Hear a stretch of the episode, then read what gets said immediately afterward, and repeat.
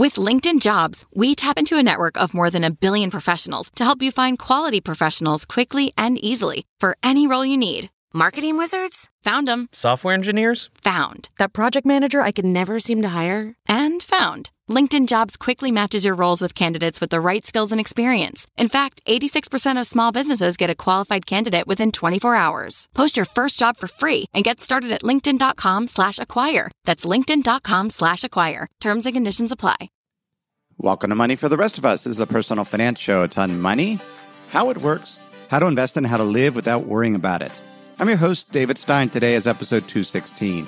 It's titled Avoid This Investment.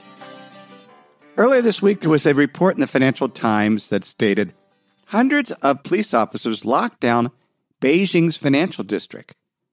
Teams of police and security guards were gathered at every corner of the intersections near the offices of banking and security regulators, as well as the entrance of the underground train stop for the financial district.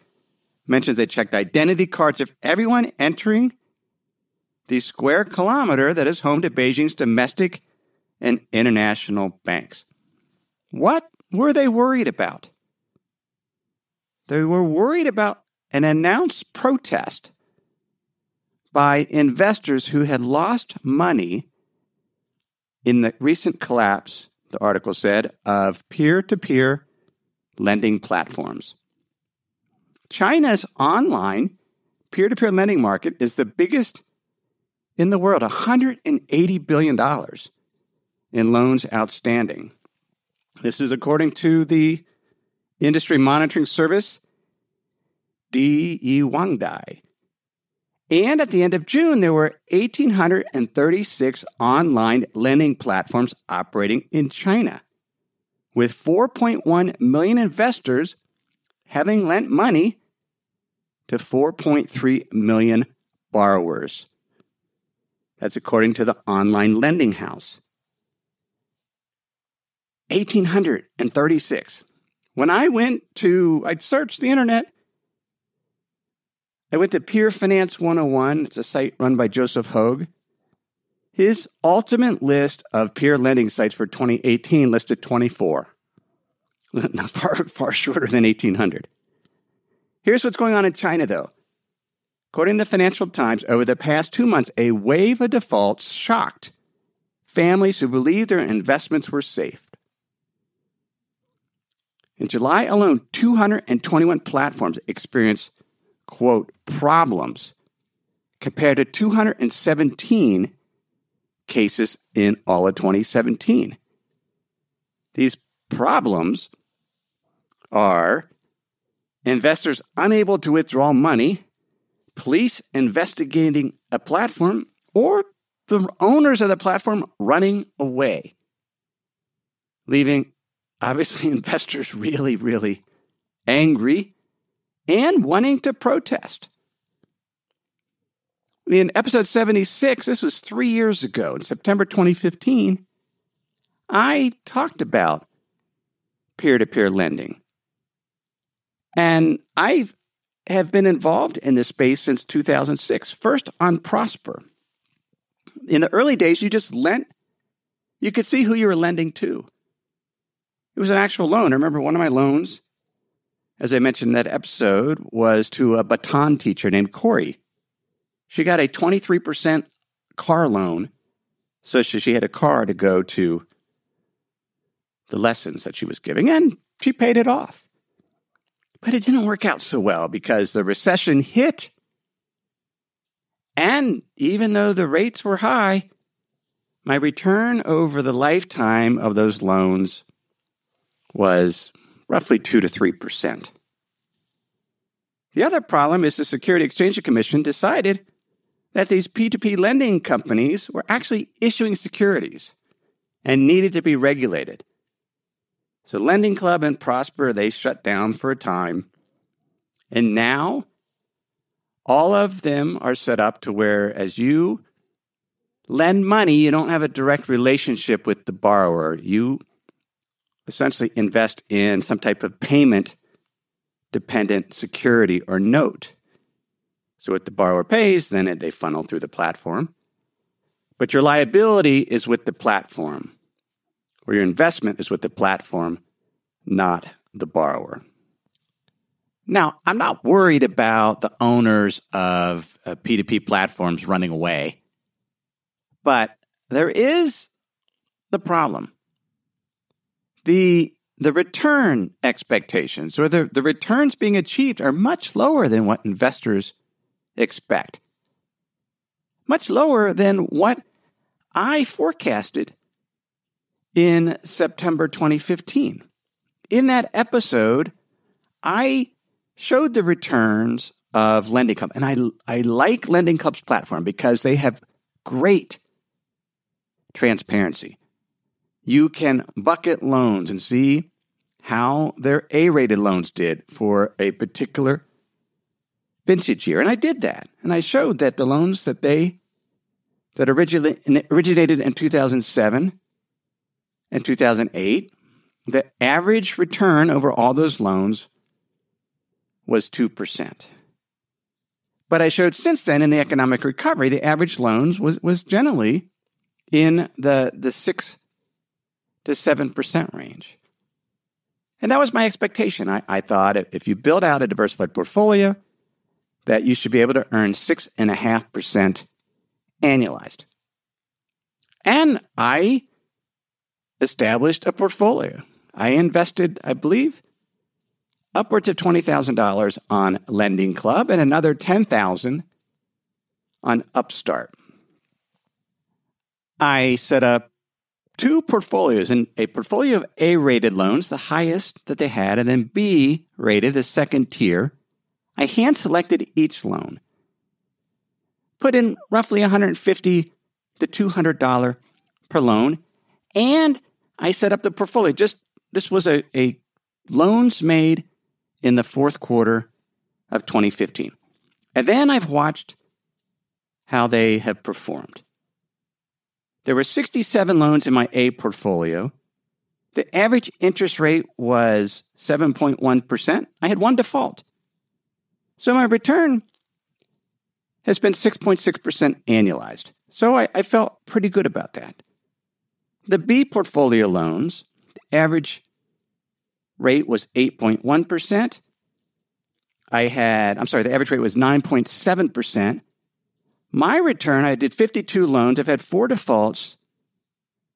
The average, the return from my portfolio was, looks like it's been 8.1%. Now, I was very, very careful. I made sure that I only did three year loans. I didn't lend to anybody that was doing debt consolidation, no one borrowing for vacations. Mostly home improvement loans. And I made sure they had a long work experience, hopefully in a steady profession like teachers, and a low debt to income. And so the returns came in with expectations. But here's the challenge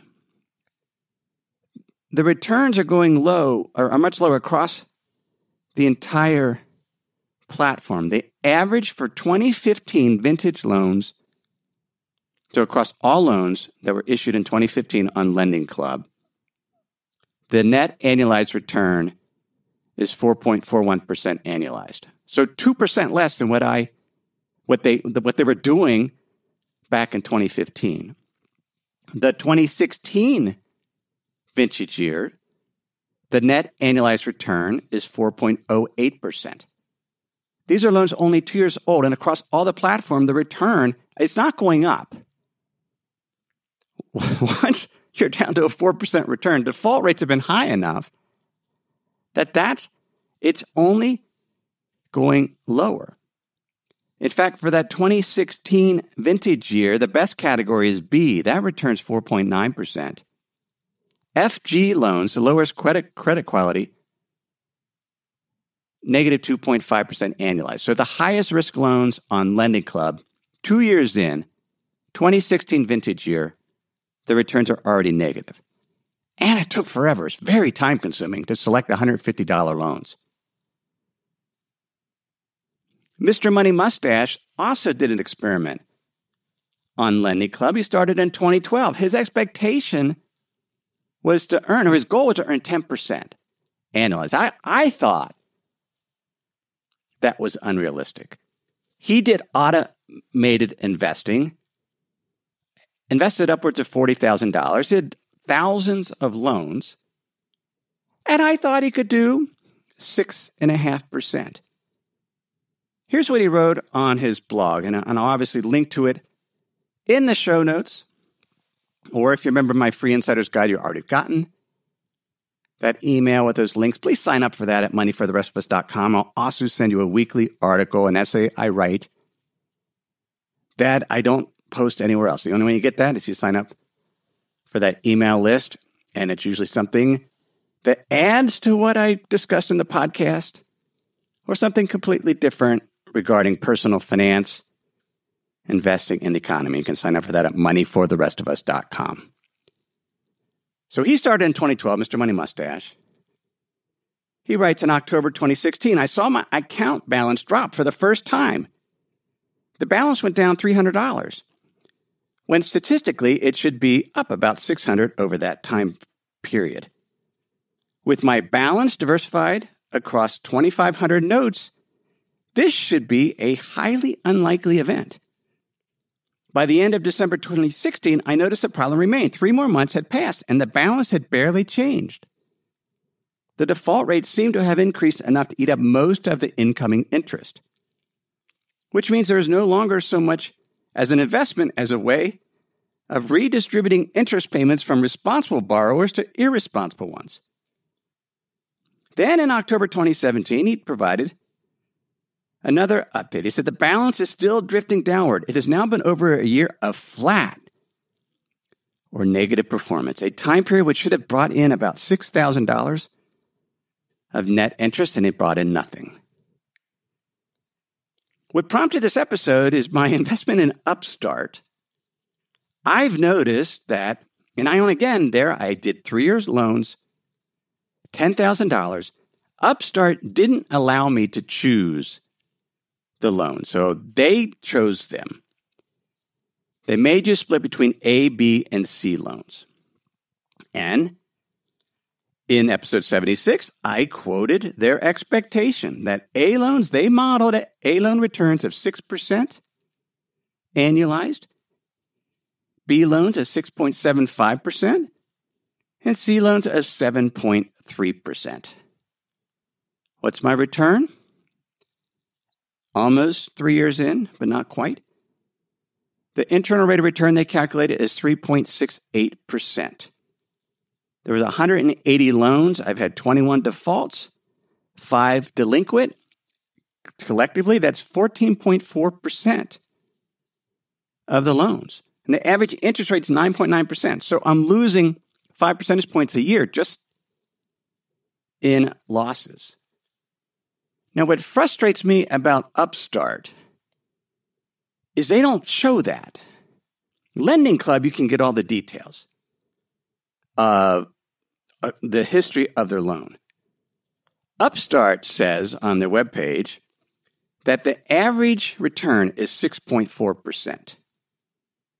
They've had $2.2 billion in originations. How is the average return 6.4% if my return's 3.7%? Well, it's because the average is they, they're growing very, very quickly. 75% of their loans have been issued since 2017. In terms of, so the bulk of them are, are really new loans. And since the interest rates over 10% on average, since if most of your portfolio is new loans, they haven't defaulted yet.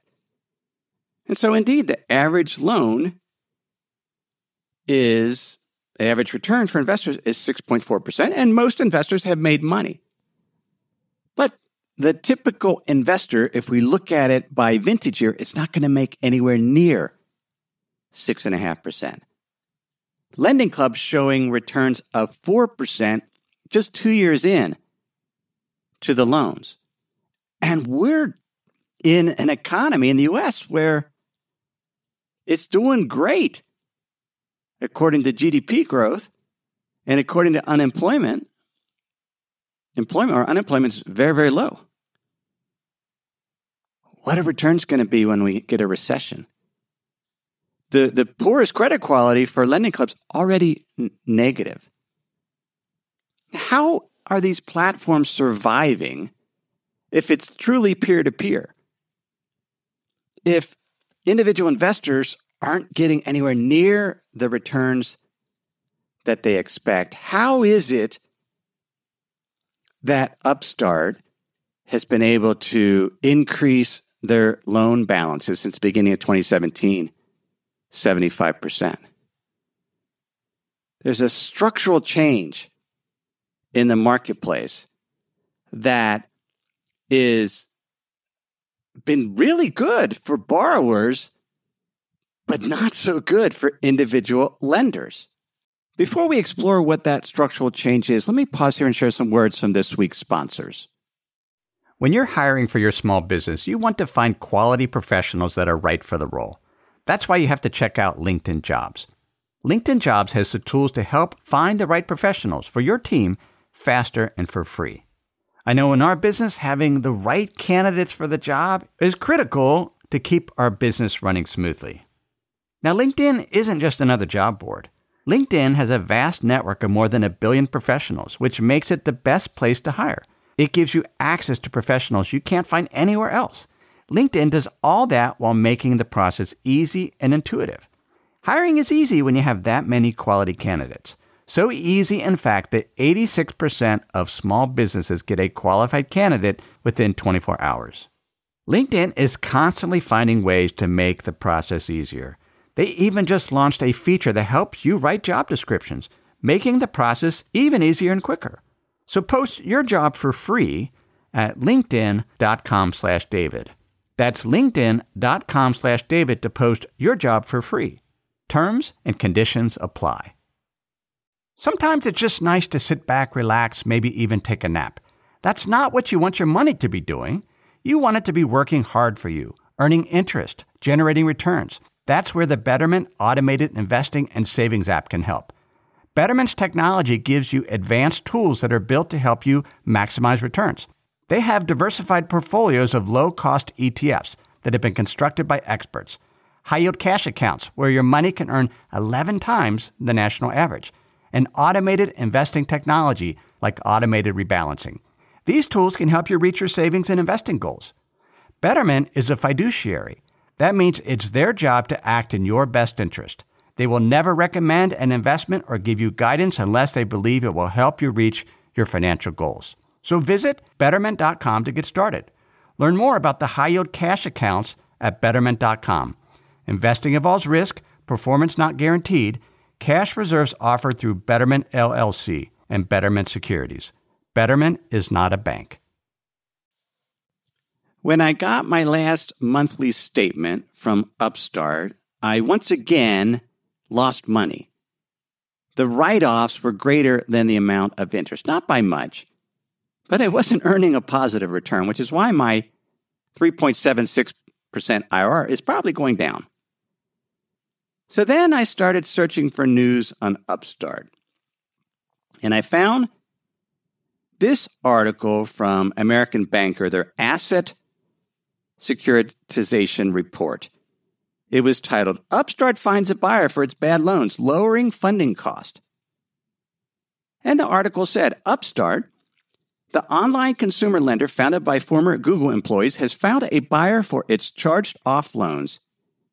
And this is allowing it to finance lending more cheaply in the securitization market. Peer to peer lending has transitioned to what is known as marketplace lending. And they're raising capital through the securitization market, which what is known as asset backed securities. Asset backed securities, this is according to Investopedia, is there it's a financial security collateralized by a pool of assets such as loans, leases, credit card debt, royalties, or receivables. For investors, it, it says asset backed securities are an alternative way investing in corporate debt. So it, it's like mortgage backed securities, which are pools of mortgages that are packaged up and sold as bonds, and then fixed income managers and other investors buy these fixed income securities. But in this case, the package is consumer loans. Now, the article mentioned the latest securitization, $187 million securitization that Upstart sold into the marketplace. It was a rated security by the Kroll Bond Rating Agency. And here's the interesting thing it said that Kroll reduced its expectations for net losses over the life of this upstart securitization deal that it's going to be between 18.3% and 20.3%. And that's 1.7 percentage points lower than their securitization from April 2018. Think about that. The expected default rate on this package of loans as part of this asset backed security, they're expecting 18.3 to 20% default. And this pool, 39% of them was A rated. So it wasn't like these were just all the junky loans. This is across their platform. Here's another piece of data I found. This is the TCW Consumer ABS Market Update. So, ABS being asset backed securities. They do a monthly report. Last July, so July 2017, they mentioned that Upstart, a marketplace lender of unsecured consumer loans, issued its first deal $163 million deal. And they priced A rated bonds that matured 0.9 years, so very, very short. They priced it to yield 2.65%. And the double B three year loan, three years, so asset backed security, three year loan, it was priced to yield 6.4%. How is it that the, the asset backed bonds are yielding 6.4% and the default rate assumed is 20%? In addition, Kroll estimates that default rate on that first deal is already 5.1%. And it's just over a year old. And that is the magic of securitization. They use something called credit enhancement. What credit enhancement is, it's a, a risk reduction technique. And it's a way, it's sort of this margin of safety, this cushion to support losses and protect borrowers within an asset backed security. They do a credit enhancement. And this article in American Banker said this credit enhancement provides protection for the notes against losses and delays in payment on the receivables or other shortfalls of cash flow. It consists of a combination of over collateralization, subordination to the senior notes, and a reserve account. So I went searching and S&P produced a report called The Basics of Credit Enhancement in Securitizations. They describe what subordinations are. So, subordination is a process, they say, of prioritizing the order in which loan losses are allocated to the various layers of bonds, so that lower rated junior bonds serve as a credit support for the higher rated senior bonds. More specifically, all principal losses on the underlying loans go to the most junior bonds first, resulting in a write down of their principal balance. So the way that they're structured is if the, the A rated loans that have the or the A rated tranche of the asset backed security, they get paid first. So any defaults by borrowers go to those junior tranches first. But in addition, there's over collateralization. Over collateralization means that the value of the underlying loan pool backing the bond is larger than the face value of the bond. So there might be 110 or $120 worth of loans backing each $100 worth of bonds. And as a result, as, as you get defaults on the loans, because there's more loans than the value of the bonds, then that provides that credit enhancement, that cushion. Finally, there is a, a reserve balance in place. So on this deal that was priced in July 2018, where the expectation is upwards of 20% default, the tranches or the, across the entire deal, the $187 million, there's 10% of over collateralization. So $110 worth of loans for every $100 of bonds. And there's a 0.5% reserve balance. So that's the, the, the third attribute. You have the subordination, you have the over collateralization, then you have a reserve balance. So they have a 0.5% reserve on the initial balance of the notes. And what, what's helped is these ABS structures is prepayments. The fact that borrowers pay off the, these loans early, which means that reserve balance, the pool's getting smaller, but that reserve balance is still there. The article mentioned that Kroll, as they looked at the structure of this note, showed that the Class A so the, the highest rated had credit enhancements of 61%. And they didn't really describe what that meant, but, but my interpretation is between the reserve balance, the subordination, and the over collateralization, that there's like a 61% cushion, perhaps? I don't know.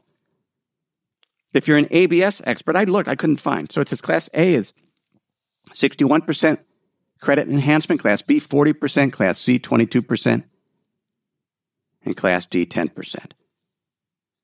But the, the bottom line is that these peer to peer lenders, these marketplace lenders, are going to the institutional marketplace to raise money through this securitization structure with credit enhancements, which means that they don't have to raise the interest rate on borrowers like they would if all the funding was coming from individuals, because individuals are getting not high enough returns, as we've seen. So, in that environment, you typically would raise the rates on the borrowers and hopefully offset the higher defaults. But because they're able to go to the ABS market and securitize it, then then that keeps rates overall low, but means as individual investors, this is not a market that we want to play in.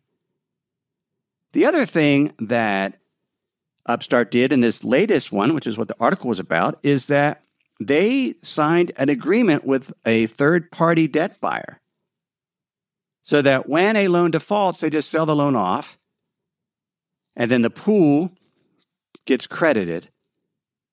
And so the assumption is that Kroll assumed that defaults on bonds, or the default on the loans, that the recovery would be 8% instead of 0%. This securitization market is huge and growing. Peer IQ, they do a quarterly marketplace lending secur- securitization report. The most recent one for the first quarter of 2018 says securitization continues to grow for the marketplace lending sector Today, it showed another strong quarter with $4.3 billion of total issuance. It's up 34% from a year ago. And there's $33.4 billion of these securitizations across 114 deals. SoFi is the leader with $2.6 billion.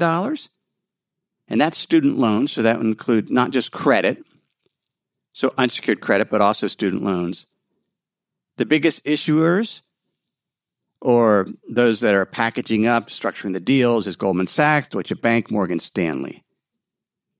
Interesting, they say in this report, despite equity and credit market volatility in Q1, we saw average new issuance spreads on consumer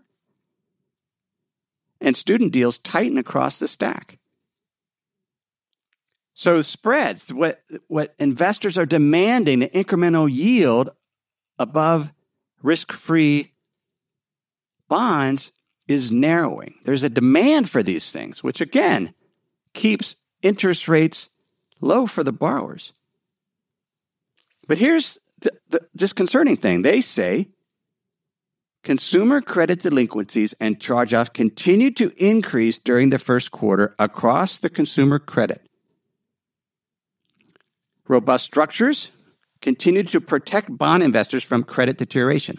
So, all the credit enhancements that we talked about, they're protecting them, but defaults are going up. Deterioration is driven by a renormalization of credit performance post crisis. Essentially, longer, we're longer into the, the cycle. They mention a greater supply of credit and competition for riskier, borrower, riskier borrowers. So, there's a lot of competition. There's money out there to be to be lent because of the securitization, but the credit enhancements keeping rates down. And the conclusion is that that's good. I guess if you want to borrow from one of these platforms, I wouldn't. But it, it is a way to get credit if one gets into a situation they really need to borrow. But I think there's, as individual investors, there's, we should avoid this investment. Used to be fun to do, but now returns are much lower because you're competing against institutions. And the fact that they have all these credit enhancements means that they're able to, they're comfortable with the lower returns on bonds because they're protected. And meanwhile, as individuals, we get no protection. We just get the default rates, and the returns have been 4% for the latest vintage years for Lending Club and will be lower if not negative, when the recession hits. So avoid it. There's better options. You could buy, if you want, you can buy an iShares iBonds, December 2021 corporate ETF. This is a bullet structure. So it doesn't matter what interest rates do, you're going to get your money back in three years. It's yielding, it's SEC yield, so its yield to maturity after fees is 3.3%. That's IBDM. You could buy the iShares Ultra Short Term Bond ETF, ICSH, 2.55% SEC yield. I believe if you invest in those today, you will do better than if you go out and did new loans on Lending Club or Upstart. So avoid that investment. This is episode 216. Show notes, as I mentioned, are at moneyfortherestofus.com. Everything I've shared with you in this episode has been for general education. I've not considered your specific risk situation, not provided investment advice. Just general education on money, investing, and the economy. Have a great week.